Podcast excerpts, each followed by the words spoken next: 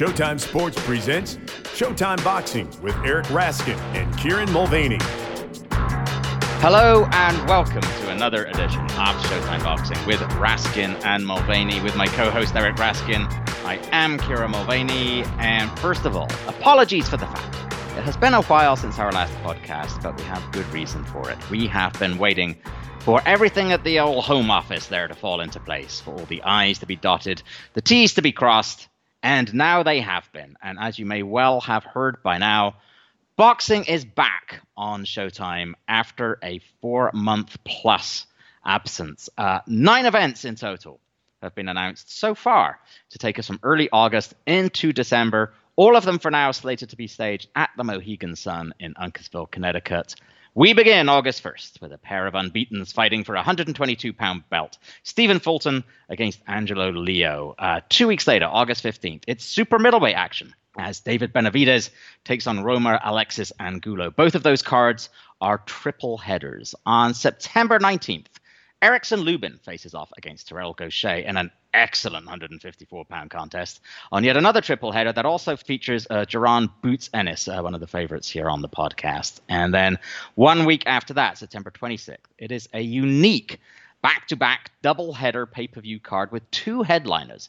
Jamal Charlo takes on Sergey Derevyanchenko in middleweight action in one main event before his twin brother Jermell meets Jason Rosario in an excellent 154 pound unification contest. And those two cards back to back feature Brandon Figueroa, uh, Diego Magdaleno, Mario Barrios, and Daniel Roman in separate bouts. It's a pretty impressive comeback, uh, we have to say.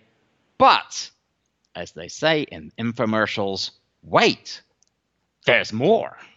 that's right, Kieran. There is more. um, that's how do you like my infomercial voice? Yeah, I'm not buying it. I'm not. I'm not selling you on a shake weight or a uh, crazy right. squeegee sponge or whatever. Um, but maybe I can sell you on these fights, which won't take a whole lot of selling, because uh, the action continues in October uh, on the 10th. Sergey Lipinets takes on Kudratillo Abdukakhorov in welterweight action with one of our Showbox favorites, Xavier Martinez, on the undercard. Uh, two weeks later, it's another pay per view as Gervonta Tank Davis faces off against Leo Santa Cruz at 130 pounds in a long awaited matchup between youth and experience. On November 28th, Chris Colbert meets Jaime Arboleda in an excellent 130 pound matchup. And finally, in a really mouth watering bout on December 12th, undefeated Nordine Oubaali meets reborn veteran Nonito Donaire in a featherweight title fight. Uh, and we should note uh, there are still undercard fights and possible additional cards to be added to the schedule. Yeah, uh, not uh, not bad at all. Uh, the return of Showtime boxing isn't the only thing that we're going to tackle this week. We are also going to take a look back at the ESPN cards that have taken place so far and look ahead at the return of boxing from Golden Boy and Matchroom. But understandably, uh, the Showtime fights are going to take up the bulk of our conversation today. And we will begin with the man who has spent the last few weeks and possibly months hunkered down putting all these deals together. We are thrilled to be joined now by Showtime's president of sports and events programming, Stephen Espinoza. Stephen, welcome back to the Showtime Boxing Podcast. Gentlemen, uh, pleasure to be here. Um, and I'll tell you, it's it's exhausting. Um, you know, there's there's a reason we only do this every couple years or so because, you know, there's the expression "herding cats" is exactly what it's like. Right. Uh, you know, getting getting all this in order and getting everybody involved to keep their mouth shut, which is probably the hardest part. Um, but I, I, think it held pretty well, um, and we were. Uh, we were happy. We wanted to hold things and, and make a high impact announcement, and hopefully that's what we achieved. Yeah, definitely. Look, before we drill down into the news, we've got to do what is our customary welfare check that we kick off every interview mm-hmm. during these last couple months. When we last spoke to you, everything was just kind of kicking off, really. It was several months ago. I think it was March. And you mm-hmm. just had that last Showbox card. At that point, the disease was just starting to tear through New York City. Um, right here we are now. New York City seems to be, all of the Northeast uh, seems to be relatively under control as it's tearing now this pandemic through the rest of the country. How are you personally after these last four months? How has it been? How is New York City? And, and also on a personal level, how surreal was this putting all of this together in this very strange world? Well, I'll take the last one first. You know, every time uh, you think you've seen it all in this sport, and, and, it seems like every couple of years you're like, okay, now I've seen it all. Um, the sport reminds you you you you haven't seen it all, and you know, going through the the level of detail that we've been going through the last few weeks, um, because there are there are Viacom CBS parameters. Um, there are you know Mohegan Tribe has their own, PBC has their own. Um, uh, we're consulting with epidemiologists and virologists that have been hired by Viacom CBS.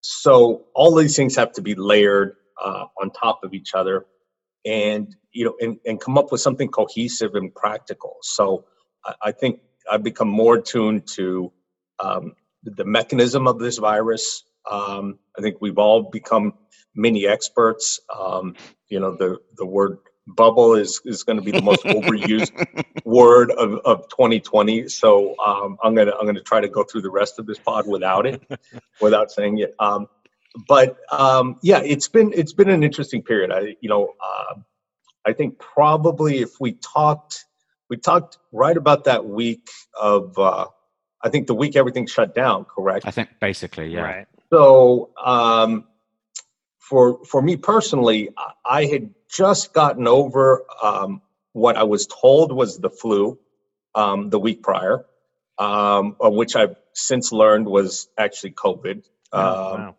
Um, they were not testing at that point um, as aggressively as they were now, so they told me I had the flu. Uh, I now, you know, I've obviously had the antibody test, so um, I know that was uh, it. My girlfriend had it. We had it. We certainly didn't have the scary experience, you know, certainly not hospitalized or or, or worse. Um, but you know, now four months later, New York City still isn't New York City. It, mm. It's it's not even close. Between the number of people who have sort of taken up shelter elsewhere, um, the number of of small businesses and restaurants that have closed, and still, I think a lot of psychological damage where people are not quite comfortable getting yeah. uh, out again it's it's a completely different place. It just it doesn't even feel like anything that I've felt in, in the, the nine years that I've lived here. Wow.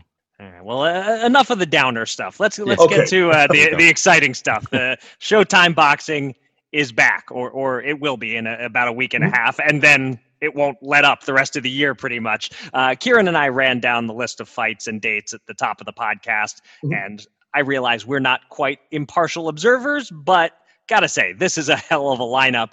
Um, so you, you, talked about the the herding cats aspect. Uh, can, can you give us any more insight into what went into getting this massive schedule of fights done, and just how hard it was to keep these details under lock and key while you were finalizing things and waiting to make this big announcement? You know, it's a um, it, it's a little bit of a calculated risk. You know, of how much information you let on, how much PBC lets on, how much we learn on who you bring uh, in, and, and of course the most difficult part is the fighters because you give a fighter a date and he wants to tell everybody about it. He's right. He's thrilled, like everybody, you know, especially now is so excited to get a date that they want to run out and tell everybody.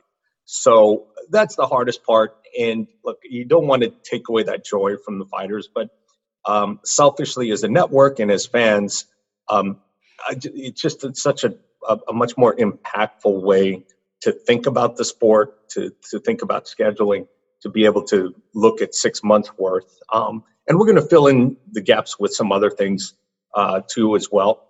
Um, but I would say, you know, we, we started with um, with the main events um, and just laid out, and we got to the point where, you know, we wanted to do something that was more than anyone else had done. Hmm. And we could have done that with uh, two or three months of announcements. But we kept going and going, and we figured out, you know, we can actually do this. I actually, you know, it, it went so far. It wasn't part of the formal announcement, but, um, you know, we're we're penciling in right now for Martin Luther King weekend. Uh, I believe it's the 16th uh, of January.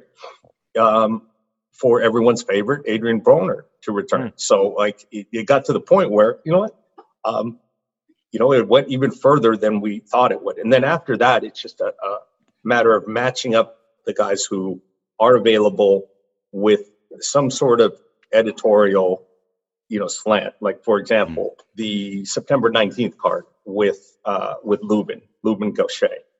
um, we ended up sliding in Jaron Ennis there because editorially, I mean, people forget how young Lubin is and how young Ennis is. So you've got a, a nice story there with two of the, the real, we, we talk about young stars all the time, but these guys really are young stars on the verge of, of world title fights. So um, trying to make some internal stories. We have the, um, you know, the the, the COVID uh, heavyweight fight uh, right. between Wallin right. and, and, Kauffman. Um, you know, and, and, and, we smile about that, but you know, and and I do too. Uh, but you know, Marshall Kauffman's um, battle with with COVID was was rough, uh, mm-hmm. was very rough. Um, and for Travis as a uh, as a, a father, uh, his baby, I believe, is under a year old. Um, and the baby had it, the wife had it, his father had it. It was it was a scary time for that for the entire Kauffman family. Um, so it's a great that that both of them have got to the point where they're able to to train and prepare for a fight. Interesting that you, you broke a little news there that uh, I don't know if anyone knows yet about the January uh, Broner date, but one? but I have first to say one? also you may have uh, you may have given him a new nickname. I think they should introduce him as everybody's favorite Adrian Broner. It's a good, good troll move. right, right. It, uh, it, yeah, it's your boy Adrian. Yeah, yeah. Um, looking at the schedule, obviously it's packed. There's, there's, every card has has great fights on it, but obviously two events really stand out, and they're the pay per view ones. Um, and the first one, or one of those, is is literally a twin bill in every way you you, you look at it. Uh, a, a, genuine doubleheader. You've got uh, Jermall Charlo against Sergey Derevyanchenko at the top of one three fight card, and then you've got twin brother Jamal against Jason Rosario at the top of another three fight card back to back. Um, two part question mm-hmm. um, to go with a two part pay per view. Um, obviously, these are two very very strong fights without even going into the undercard. Um, the Charlos are the A sides, but we've seen with Derevyanchenko and Rosario, they are solid, solid, very very good fighters. Absolutely. Um, so the first part is, you know, what would you be expecting to see from those main events. And, and the second part is is a practical one. What's the, this experience going to be like for viewers? I, there's never been a back to back pay per view card like this. Are we going to see three fights starting at say six Eastern, followed by a mm-hmm. Barker show while everybody goes to the bathroom, and then another three fight card, something like that? Um, not too far off. Um, you know, the, the the idea on that was was actually we were um, we were, were trying to follow in the footsteps of WWE. Um, in this past spring, they had done, I believe it was WrestleMania. Um, right. They did two nights. Right. Um, now that was only a digital one um, for uh, a digital pay per view for the exact reason that we ran into, which is um, the traditional operators the cable the satellite side. There's a, a technological challenge with leaving a pay per view window open for 48 hours instead of the usual 24. Hmm. So um, I mean, it made a lot of sense. You know, twins, title fights, Friday, Saturday night. Um, that that would have been great. So all we did is we put it together on on one card, and I think, um, you know, we don't want to lose too much of the West Coast audience. Um, mm-hmm. Now that it's warm, um, you know, people are outside. You put on a fight at you know 3 p.m. on a Saturday, West Coast. You know, I'm I'm not sure you're going to get um, unless people are locked down, unfortunately, which. Mm may be the case uh, by that point. But um, you know, I think it'll be a little bit er- er- earlier than we normally go. Um, but part of the reason is, you know, didn't want to start too early, so we we cut back each undercard to two fights. Right. And um, yeah, the, the the one element that uh, our talent and, and, our production team has le- lobbied enthusiastically for was a bathroom break between the two cards. um, because otherwise, um, now now Mauro Ranallo, I'll give him this. You know, with all the MMA that he's called in in, in combat sports overseas, he's used to like a, a seven hour marathon of fights. Whether it's uh, it's called some on DAZN, he's called a, a, lot for Bellator, and you know, it's a it's a marathon. Um, but I, I think what we'll do is yes, exactly. We'll have some sort of preview show as a break between the two of them, give everybody a chance to go to the bathroom, order their pizza, whatever they're going to do, right. and and come back for the second the second half. And and you, you know obviously they're, they're great undercards as well, and, and, we'll talk about them as we get closer to the event. But those main events, the Charlos are you know potentially real stars, but these are very very serious fights. They could very easily go oh over 2 here. Yeah, ab- absolutely, and and that's I think that's probably what we're most proud of across the schedule. Mm. Um, you know, you could you can look at August one. Um, you know, uh, you know, Fulton is probably a slight favorite over Angelo Leo, but I, you know, I'm, I'm not sure anybody can definitively tell you. I know Tramaine Williams and and uh, and Raeese Aleem. I don't know. That's a toss up to me. Um, Escudero and Joseph George, you know, was basically, you know, a toss up the first time. Um, so you look through this, I think what we're most proud of is there's a lot of tough fights, a lot of evenly matched fights. Um, whether they're these are guys at the top tier or up and coming guys like like Fulton and Leo. They're all taking tough fights. They're all in 50-50 fights or very close. Yeah. Um, and and another one that's uh, in that 50-50 range is, is your other pay-per-view headliner uh, on October 24th, uh, Gervonta Tank Davis against Leo Santa Cruz, which, uh, as you said during the press conference this afternoon, it'll be at 130 pounds with both Leo's 130 pound belt and Tank's 135 pound belt on the line. This is a fight that's been rumored to be in the works since before the pandemic, and now it's done. If Gervonta wins, is this the fight that launches him to the superstar level? Like, like, can you see him being the central figure on, on Showtime boxing and Showtime pay per view starting in 2021 if he delivers against Santa Cruz? Uh, I, I think so. Look, um, you know, th- there there are several steps to sort of becoming that big star, and, and one of those is to sort of impress, um, you know, the the Mexican boxing audience. You know, and that's an important part of the fan base. Um, and sometimes the, the easiest way to earn respect is to be one of their stars. So I think that's you know he's trying to conquer that that portion of, of the fan base. Um, but again, you know, I'm not sure Tank was really looking for Leo or had him really on on his. This was all initiated by Leo. Mm-hmm. Like this is this is this was all him, all him. So not that Tank was running for him, but I think Tank was thinking, you know, some of the other guys. Um, and then the, the reality, it, it's a good style matchup. Leo is very, very confident. And, you know, I, I think this will turn into something pretty interesting. Yeah. Mm. Uh, of all the other fights on the schedule, and there are lo- lots of them, the one that really leapt out at me that I really liked was the last one presently on the schedule uh, mm-hmm. Nordine uh, uh, Oubaali against Nonito Donaire. Um, Donaire obviously just sort of brought his career back to life with his performance yep. against Inoue last year. But we, we saw Oubaali, you mentioned Adrian Broner, we saw Oubaali on the undercard of Broner's pay per view with, with Pacquiao against Rau'shee Warren. And that dude is a good, good boxer, yes. really yes. high quality guy. Uh, very tough fight for Nonito Donaire, who probably goes in again as the underdog. Uh, are you surprised or amazed that lighter weight fighters are not supposed to be fighting at a world title level at 37 years old, and and there's Nonito Donaire. And and I'm curious about when you had conversations with him about this fight. He could have walked off into the sunset after that Inoue fight. Mm-hmm. Did he give you any indication that that's something he was considering? And if so, what was it about fighting Oubaali that made him want to do this matchup? You know, uh, it, it's it's interesting. Um, you know, I I don't know all, like all the fighters personally. A lot of them I do and Nonito is it's somebody we just cross paths a fair amount. So um, uh, I know he and, and Rachel, you know, we're, we're friendly. We'd always wanted to figure out a way to work together. Um, and we we talked about it, as, you know, since I've gone to Showtime off and on. Um, and, and no, you know, there were um, there was never a time where Nonito, I think, really strongly considered uh, giving it up. Mm. I think there were, you know, some challenges with some of the politics and you know and and getting this, but uh, you know from Nonito, um, he he's as committed. I mean, he, you guys know him. I mean, he still looks like he's yeah. you know 23 years old. It pisses me off. The guy never ages. I mean, I'm sure you guys have the you know the same reaction.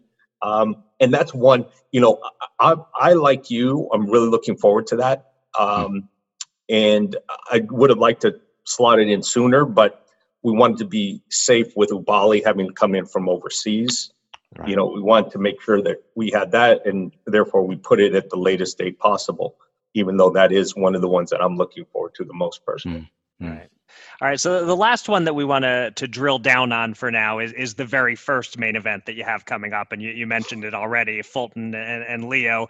We've seen them both on Showtime, of course. Fulton mm-hmm. scored an impressive win over Arnold Khegai in January, uh, while Leo was on the network uh, a couple of times in 2019. Uh, and Kieran and I will be analyzing the fight in depth next week. But mm-hmm. um, I'm curious for your take on how satisfying it is to be able to grow fighters' careers on the network, shepherd them on the way up, and then match two unbeaten's like this in a fight poised to launch one of them to the championship level. You know, it, it, it it's great, and one of one of the best things about the job. Um, and I remember the first time, uh, one of the first times that we had um, David Benavidez on, um, and you know, hearing from him say, "Look, I I had watched, I had envisioned myself up doing an interview with Brian Custer at the desk, you know, and that says to me, sort of, not only am I fighting there, but if I'm doing an interview at the desk, that means they're, you know, promoting my fight ahead of time and talking about it when I'm, I'm not there.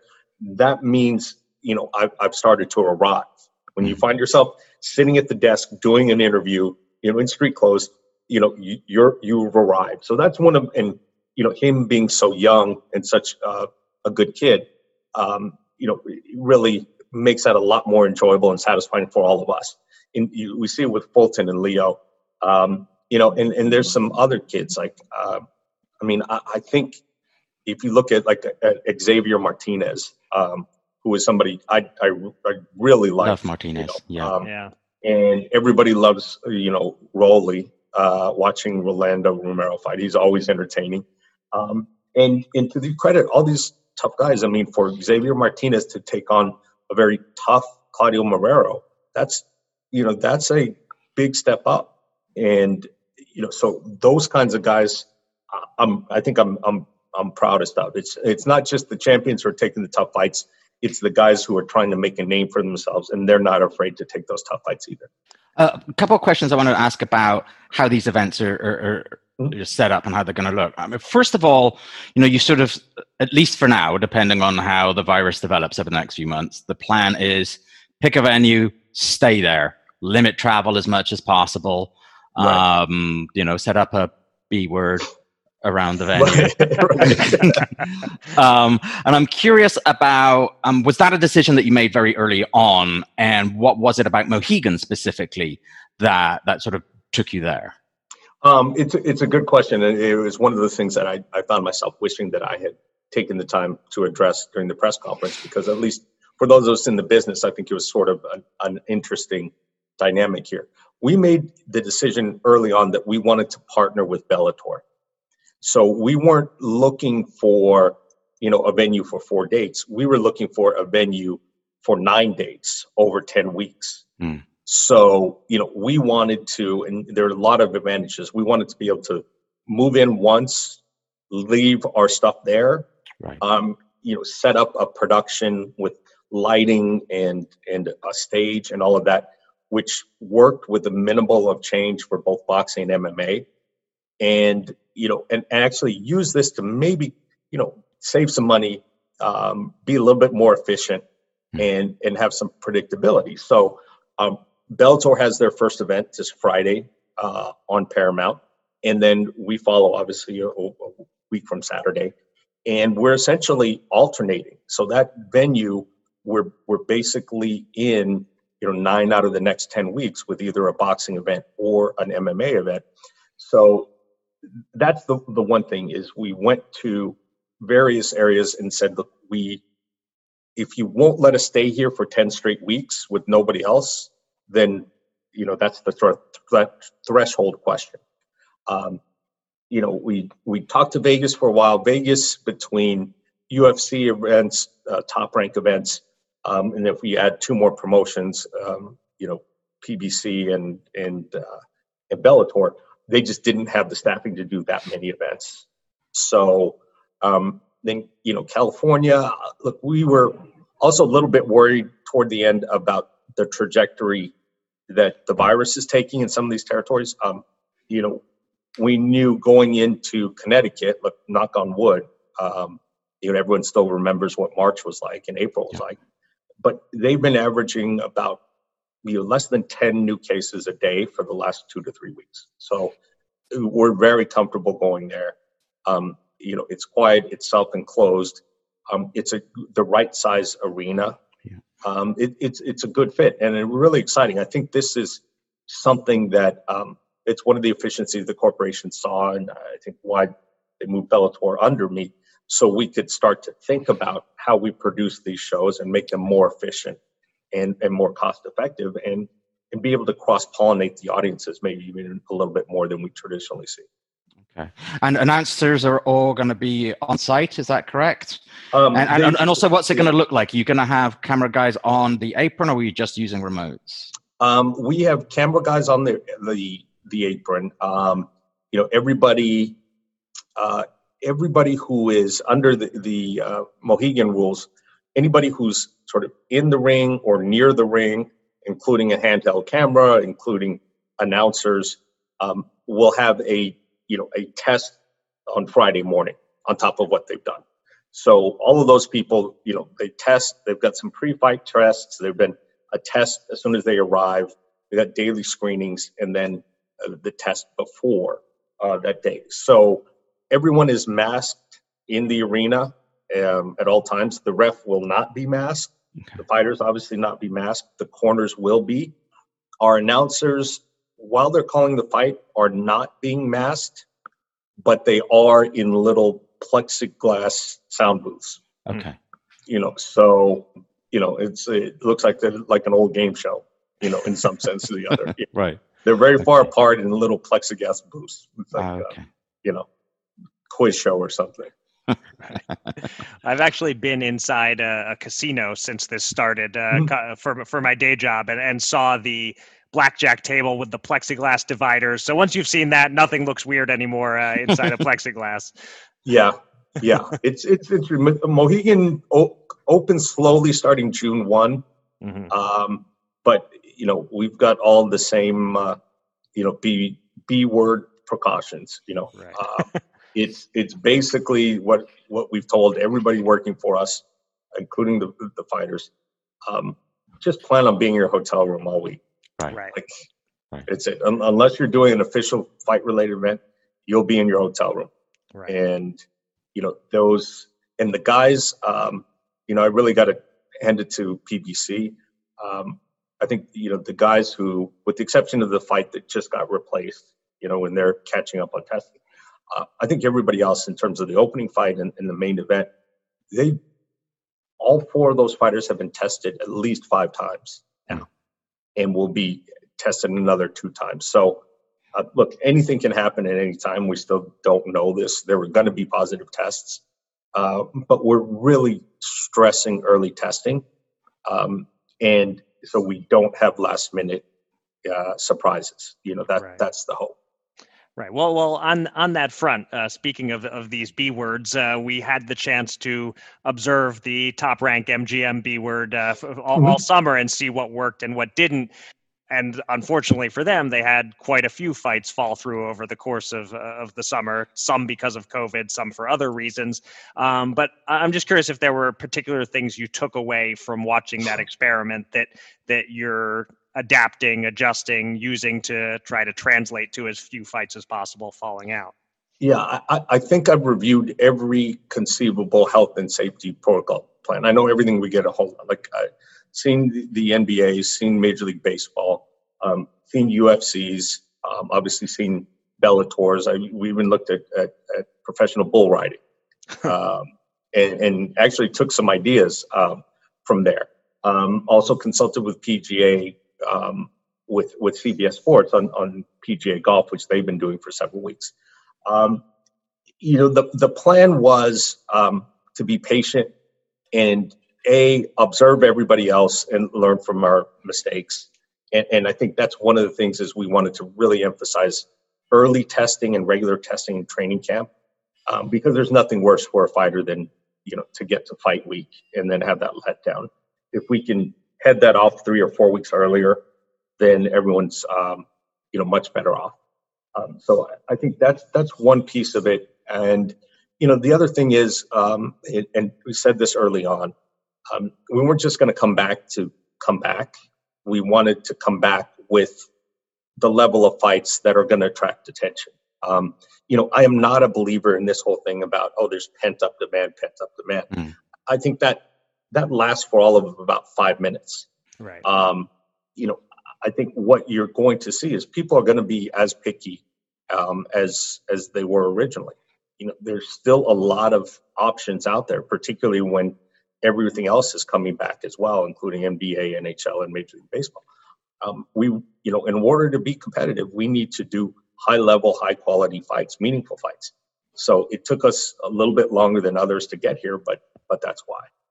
Before we let you go, wanted to ask you one question, change gears a little bit, ask you sure. one non-boxing Showtime sports programming okay. question. Outcry. Um, want to try and make the question and answer as spoiler free as possible because there are probably okay. still okay. people who are watching it on linear week by week. Um, Eric and I have both binged the whole thing. We both loved the thing. Uh, it's really very, very compelling. Um, I guess to try and avoid spoilers, the, the, the question mm-hmm. that I really wanted to ask, you know, it's very clear that the filmmakers began shooting without having any idea how anything was going to wind up. And, and, and I'm curious as the point at which you became involved. Was the story arc basically concluded when they brought it to you? No, was it partway through? No. and also had you heard of this case? I'd never heard of this case before out um, neither i nor uh, nor the filmmaker pat Kondelis, who's who's a phenomenal director. Um, had had heard of the case he was actually doing a screening of the last film he did for us he did one called disgraced about baylor basketball and mm. a murder that took place within the program um, and someone came up to him after a screening of the film at South by Southwest. A woman, he says, who said, "You know what? Have you heard of this? You know this case of Greg Kelly? You should really look into that." And Pat is from Austin, from the Austin area, mm-hmm. and hadn't heard of it. Um, it just hadn't hit his radar. And when he looked into it, it was uh, it was absolutely fascinating. So we came into the. We've been with the project for over two years. So we we were hanging on, uh, you know, you know, hanging, you know, on the edge of our seat, waiting for these wow. same, these same, the, these rulings. I mean, it was agonizing for us to sit there and say, you know, how can a, a criminal appeal take so long to mm. rule on? Um, forgetting that we're not the ones, and for those who haven't seen it, there's um, there's a, a, a strange process, you know, where it's sort of like I, I guess it's the way kids today are learning that they're in college, you know, where they got admitted. ah. like, okay, go to a website, right. refresh, refresh, refresh. Right. You know, at 9 a.m. every Wednesday, the Court of Appeals just posts their decisions. So I, I can't imagine what, you know, the, the, 12 hours before that, Tuesday yeah. night, and, you know, knowing, hey, I might wake up tomorrow morning, log on, and I have to report back to jail. Right. You know, by 5 p.m or I could be, they could tell me I'm going back into trial, or I, I could be a free man. I, I it, you know, he went on for months and months and months checking every Wednesday, just like that. Just mm. refresh, refresh. Nope, not this week. I guess it'll be next week. Amazing. I would have lost it. Yeah. yeah. and I guess and I guess you had cameras on him every Wednesday that entire time just in case that was the day. It, it, it got uh, there were some Wednesdays toward the end that we sort of just we just crossed our fingers and hope. Let's hope this isn't it. Um, we, we wouldn't do a reenactment on something like that, but uh, right. uh, we would have been screwed if we had uh, wow. we got unlucky because toward the end we just we couldn't be uh, with him. But we we happened to be with him on this particular day. He was actually in New York when he found out. Right. Yeah. Well, it's it was compelling stuff. It was excellent. If anybody's listening to this, they haven't yet started to watch it. It's on demand. It's on Showtime now. Watch but it. yeah, five episodes. But clear clear out some time your schedule because it's it's tough. Yeah. Right. Once you get through the first one, it's tough to, yeah. to stop. Um, yeah. You know, and, and the the fascinating part here is, um, you know, we we finished this well before the George Floyd uh, mm. situation. So, um, you know, I get that question sometimes of why why didn't you look at issues of race and class? Mm. Um, and it's not a, a, apparent, but Greg Kelly um, is you know is half Latino. Um, right. His, his, mother's from Central America. You, you know, clearly see that. Um, but everyone agrees in in this particular case, race didn't really play mm. into it. Right. You know, there are a lot of things that went wrong, um, a lot of scary things. Um, but this is one of the situations where I, it doesn't seem to. I mean, I think you had a horrific crime which people really wanted to put behind them, and somewhere in your, you know, um, Greg became a casualty because you know there were just a lot of questions in in the investigation and in the trial itself. Yeah. yeah. Well, it's a tremendously compelling documentary, and uh, I think we also have a tremendously compelling series of fights coming up on Showtime in the months ahead. So, uh, congratulations on, on getting it all done, Stephen, and uh, go go get yourself some sleep now. yeah, I'll, I'll have a, a, couple glasses of wine and some sleep. Oh, right. There you go. Well, well earned. Right, thank you, guys. Okay, thanks, thanks so much, Stephen. All right, we will, of course, have a full preview of Fulton Leo next week, and we will resume our interrupted prediction contest as well. Um, are, but are, you sure? Are you sure we want to resume uh, without just setting scores back to zero? Uh, I think I think maybe I mean, we set scores back to we zero. We could actually just decide that there's already been a winner for the year, and this is just like a I don't know, like a bonus round or something, if you mm, want. I don't think really? we want to go that no? route. Let's just say that no, I think no, ma- no matter what, there's an asterisk attached. I, I, I, oh, I just say I don't, that. I don't think so. Don't All think right. Unless the asterisk is the winner is awesome, which he's going to totally change if the winner isn't the present leader. Right. I don't think that's what an asterisk is for. But anyway. Yeah, you never know. Anywho, meanwhile, uh, boxing elsewhere has been returning as well, uh, including in Japan uh, which saw an upset in its comeback at a behind closed door show in Tokyo last week. Unheralded underdog Daishi Nagata stopped Koki Inoue, cousin of Naoya, in the seventh round to lift the Japanese 140 pound belt, which was enough to prompt Inoue to announce his retirement, at least for now. He wouldn't be the first person to announce his retirement after losing his first fight, but we shall see. Um, but of course, for those of us in these here United States, we have for the past couple of months been feasting solely on a diet of top ranked fights on ESPN. Live from the MGM Grand, close your ears now, Stephen. Bubble. uh, that series is entering a brief mid-season hiatus following Oscar Valdez's uh, 10th round TKO victory over Jayson Velez on Tuesday. A card that also saw super middleweight Edgar Berlanga running his record to 14 0 with 14 first round KOs. Uh, so the series so far, it's been something of a roller coaster. A lot of last minute changes to main events, some fun fights, some upsets, some mismatches. Uh, Eric, while everyone at ESPN and Top Rank takes a breath, what have you been your thoughts about the cards that we've seen so far?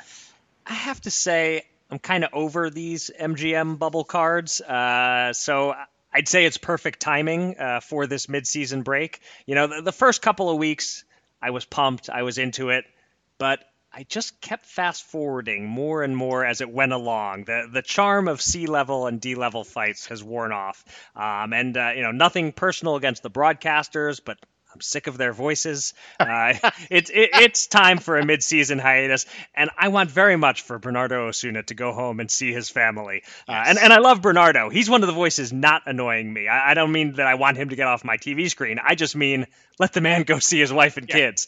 Um, in terms of the fights. Top Rank got about as unlucky as they could get over the course of this series. Um, the quality of the fights was going to be a bit lacking no matter what, but Top Rank and ESPN really ran bad with uh, with fights falling out. The last few weeks, other than this Tuesday's Valdez Velez fight, every other main event in July fell through for one reason or another, whether it was PED tests, missing weight, COVID tests. Ugh, poor Jamel Herring. Um, Seriously. Uh, and none of that is Top Rank's fault. Uh, I will note uh, that it worked out in my personal favor on one front. Uh, Big Baby Miller falling out allowed me to spot ridiculously good odds on Carlos Takam and win some money. Uh, not to mention, there was a side bet made on, on Twitter between me and Evan Rutkowski. Uh, he now owes me a coffee if there's ever a fight week in Las Vegas again. um, but for the most part, these last few weeks of, of bubble fights weren't great. I did a lot of fast forwarding, and this particular hey, just be thankful there's boxing to watch series at MGM has run its course for me. Um, but we should note that while I labeled these C level and D level fights, when the MGM bubble comes back in late August, it will be with some better fights. Uh, Eleider Alvarez versus Joe Smith Jr. on August 22nd was just announced, and Jose Ramirez versus Viktor Postol, attempt number 47, coming up on August 29th. Uh, so the, the late summer series is currently shaping up to be better than the early summer slash midsummer series. Yeah, yeah. Okay, so we've talked so far about uh, Showtime's big boxing plans starting August 1st and about the ESPN fights that just ended. In between, there's a card this Friday, the return of Golden Boy boxing on DAZN. And just as Top Rank launched its series with one of the brightest young stars in its stable in Shakur Stevenson, Golden Boy is jumping back into the pool with a similarly stellar young Virgil Ortiz Jr. Uh, Stevenson's return bout against Felix Caraballo was a wipeout, Stevenson dominating the fight before scoring a six round stoppage. But we all gave it something of a pass because at least live boxing was back now that we've become more accustomed to live fights, to the point where I just said I'm over them to some extent, uh, there might not be the collective acceptance of total mismatches that there was six weeks ago. So the question to you is Is Ortiz's foe, Samuel Vargas, on paper a better opponent than Caraballo was, or, or, or are we looking at another pure showcase for the A side here? Um, he's somewhat better in that he, he's more experienced, um, and he's been in the ring with a much higher caliber of opponent. Um, however, how he has fared against that much higher caliber of opponent tells you everything you need to know about how this fight is likely to go. Uh, he dropped decisions to Luis Collazo and Amir Khan, but he's also stopped by Danny Garcia and a quite young Errol Spence Jr. Um, so he's got a level it's several levels below Virgil Ortiz Jr. Um, this is a, going to be, I think, an Ortiz showcase. Um, you know, that's he, Ortiz is sufficiently good and sufficiently fun to watch that okay, just this one time. Um, but but and I think we are going to have to you know make some allowances because you know some fighters are obviously not going to have been able to be in the best possible shape over the last several months. Um, but I think this is a it's still likely a showcase against a nominally better opponent, but one that is probably a fight that is not likely to go much differently, I suspect, than the Stevenson Caraballo fight. Yeah. Okay, uh, moving on. We've covered Showtime, ESPN, and DAZN fights now. Uh, Matchroom is also on the verge of returning in both the U.S. and the U.K. We mentioned a, a couple of weeks ago that Matchroom US's first post-lockdown card would be in COVID hotspot Tulsa, Oklahoma. Uh, the promoter has since announced that it will, in fact, be in the streets of Tulsa. Uh, this particular street will be shut down, and despite the open air setting, no spectators will be allowed. What do you think of this decision to take it to the streets, Kieran? Uh, I mean, look, I get what Matchroom's doing here, actually. I mean, it's trying, as it's trying with its August dates in the UK, to sort of make the backdrop look spectacular, to try to do something better than an empty casino ballroom or a TV soundstage. And I get that. Um, if you have to have a fight card in a city where cases where COVID cases are increasing, then keeping it outdoors under tightly controlled conditions makes the most sense. But I'm don't. But you don't have to have a fight card in a city where COVID cases are increasing. right. I mean, we just talked to Stephen about all the different processes that they went through to try and find a venue. I, I don't. I still don't get why they're having it here. Uh, it feels like an extra element of unnecessary risk, but.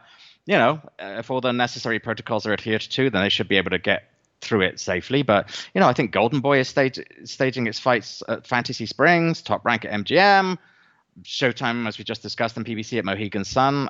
Still the pick a venue and somewhere isolated and stick with it sure feels like by far the better idea than let's find a COVID hotspot and have a fight in the streets. Yeah, and I'll just add about doing it outdoors that Tulsa isn't exactly Siberia. You know, high temperatures are in the 90s there at the hmm. moment. Mm. So I think you're adding a different kind of dangerous element to the situation mm. by doing it outdoors. I don't know. The whole the whole thing doesn't make a whole lot of sense to me. Indeed. But continuing with Matchroom news, but moving to the UK, uh, Katie Taylor's opponent for her August 22nd fight on the grounds of Matchroom's HQ in England has been announced. As we discussed with Dan Rafael recently, it won't be Amanda Serrano, uh, but it'll be the next best opponent, Delphine Persoon, who pushed Taylor in June 2019 in a fight that truly could have gone either way. Mm. Uh, And in other UK boxing news, as excited as we both are for the Daniel Dubois Joe Joyce clash on October 24th, we're going to have to endure some nervous moments before we get there, as both men have announced interim bouts. Joyce will meet Michael Wallisch on July 25th, and Dubois will face Erik Pfeifer on August 29th. Kieran, uh, are you happy with Taylor Persoon? And are you feeling nervous about those heavyweight interim bouts? So first of all, full credit to Katie Taylor for going back to Delphine Persoon. Mm-hmm. I mean, I thought she was a bit lucky, as you mentioned. It could have gone either way. I thought she was a bit lucky to get away with the win the first time around. Um, looked like you know Delphine might just be that kind of opponent who had her number there. Um, so you know, to put at risk what remains a potential money spinner against Serrano by fighting such a dangerous opponent for, I'm assuming, less money than they would normally get if the crowds were involved. I assume so. Right. Um, deserves some real applause. That's a really risky move uh, by Katie Taylor, and I'm sure she could have picked just about anybody else. So full credit there for that. Um, yeah. Full credit also to Joyce and Dubois for taking those interim fights. Um, you have to figure uh, Joyce is p- taking a little bit less of a risk because he theoretically has would have an extra month to heal from any like cuts or injuries or anything. Um, Dubois is taking a bit more of a risk because it's quite close to the scheduled showdown. Uh, you know, he'd only have two months, but right. You know what? It's just it's just very old school of them, right? That's what fighters used to do. They just used to fight and then then fight again a couple months later. Um, hey, if something happens and they don't get to do it in October, they'll still be there for each other and um, they'll still have an opportunity down the road. I am nervous, actually, but full credit to them. Um, meanwhile, there can be no surer sign of boxing returning. Oh, you can have your fights and your cards and your people actually punching each other. But you know how boxing is really coming back? It's because there's wild speculation about Canelo Alvarez's next opponent. Um, so at time of recording, Jason Quigley has said that you know he believes that he's top of the list. He says that he sort of had an offer and accepted the fight, but no one else seems to believe that. Um, Canelo's promoter, in as much as anybody with Golden Boy is actually Canelo's promoter these days, Bernard Hopkins said a week or so ago that it was likely to be John Ryder, who recently gave Callum Smith a tough fight in a super middleweight title bout. Um, but Chris Mannix reported a week or so ago that Smith himself is now the front runner, and with Canelo then allegedly amenable to the third fight with Gennady Golovkin after that in May 2021. Eddie Hearn has reportedly given Golden Boy a list of fighters from his stable, which includes Smith and Ryder, but also Demetrius Andrade and Dmitry Bivol. Eric, if it does end up being Callum Smith, would you be happy with that? Uh, is there somebody else out of those mentioned you'd rather see the fight? Or at this point, given that this feels like a regular feature on the podcast, are you more at the wake me when a deal is actually done level of interest? Well, the the Callum Smith part of the, the question, I mean, it's obviously a much bigger fight than Quigley or Ryder, even though Ryder went about even up with Smith recently. Mm-hmm. He, he got the win officially, and it's he's just a bigger name. Uh, look, the one thing I'm sure of is that it's not going to be Demetrius Andrade. We, we've yes. been over this. yes. All risk, no reward. Hell no, not happening. Um, honestly, Quigley would make some sense if they're looking to get Canelo back in action in a fight where you can live without having a live crowd, where you can get away with not paying the opponent much, where Team Canelo is viewing it as almost no risk. It's just, I don't know what Canelo's goals are here. Does he want a real fight or not? I, am not sure. Um, I guess the fact that I'm thinking about it this much means that I'm not quite at a wake me when a deal is done level of interest. Um, but I suspect I will be soon. I think I have one podcast discussion's worth of interest in it. Um, but, you know, big picture, I'm bummed about the pandemic possibly robbing us of a year of prime Canelo and meaningful fights and possibly rendering Triple G way too old by the time their third fight comes around, if it comes around. Um, in the meantime, I'm kind of resigned to the likelihood of Canelo's next fight being not that big and, and, not that threatening of an opponent. And then if it turns out it's Callum Smith, I'll be uh, pleasantly surprised, I guess. There you go. That seems like a, a good place to be at with all yes. of this. Set, yeah. set yourself up for disappointment. And, exactly. Uh, see exactly. what happens. Uh, ending the show with some sad news. Uh, undefeated young junior middleweight Travell Mazion, who had a record of 17 0 with 13 KOs, was killed last Wednesday night in a multi car accident in Austin, Texas, at the age of just 24. A Golden Boy Promotions said in a statement that Maison was a kind, charismatic young man who lit up every room he walked into and brought excitement to fans inside the ring. Fellow Texas fighter Virgil Ortiz Jr. said, For those who didn't know him or never met him, he was a very talented boxer and one of the coolest people I know. So, our very deepest condolences to Travell's family and friends. Just 24, a tragedy any way you look at it. It's just really, really sad. I didn't know Mazion. I didn't know of him, actually. I hadn't watched him fight. But the kind of outpouring he received, that's that's not fake. Uh, he was clearly a genuinely nice guy. And I saw when I was trying to find out a little bit about him that back in August, he walked to the ring in silence in tribute to the victims of a pair of mass shootings that had just taken place. Mm. Um, and, and that just struck me as an immensely classy gesture and, and presumably indicated just what kind of a young man he was. 24 is far, far too young to die. Uh, it sounds like he was not only potentially a loss to boxing, but a loss to the human race, which frankly could use all the decent people it can find right now. Definitely. Uh, all right, that will do it for another edition of Showtime Boxing with Raskin and Mulvaney. Join us next week, soon, really, uh, won't you? It'll be just a few days away. Uh, we will have actual Showtime fights to preview for the first time in several months. And of course, we will have news and views, interviews, and other assorted shenanigans. Uh, until then, thanks for listening. Be safe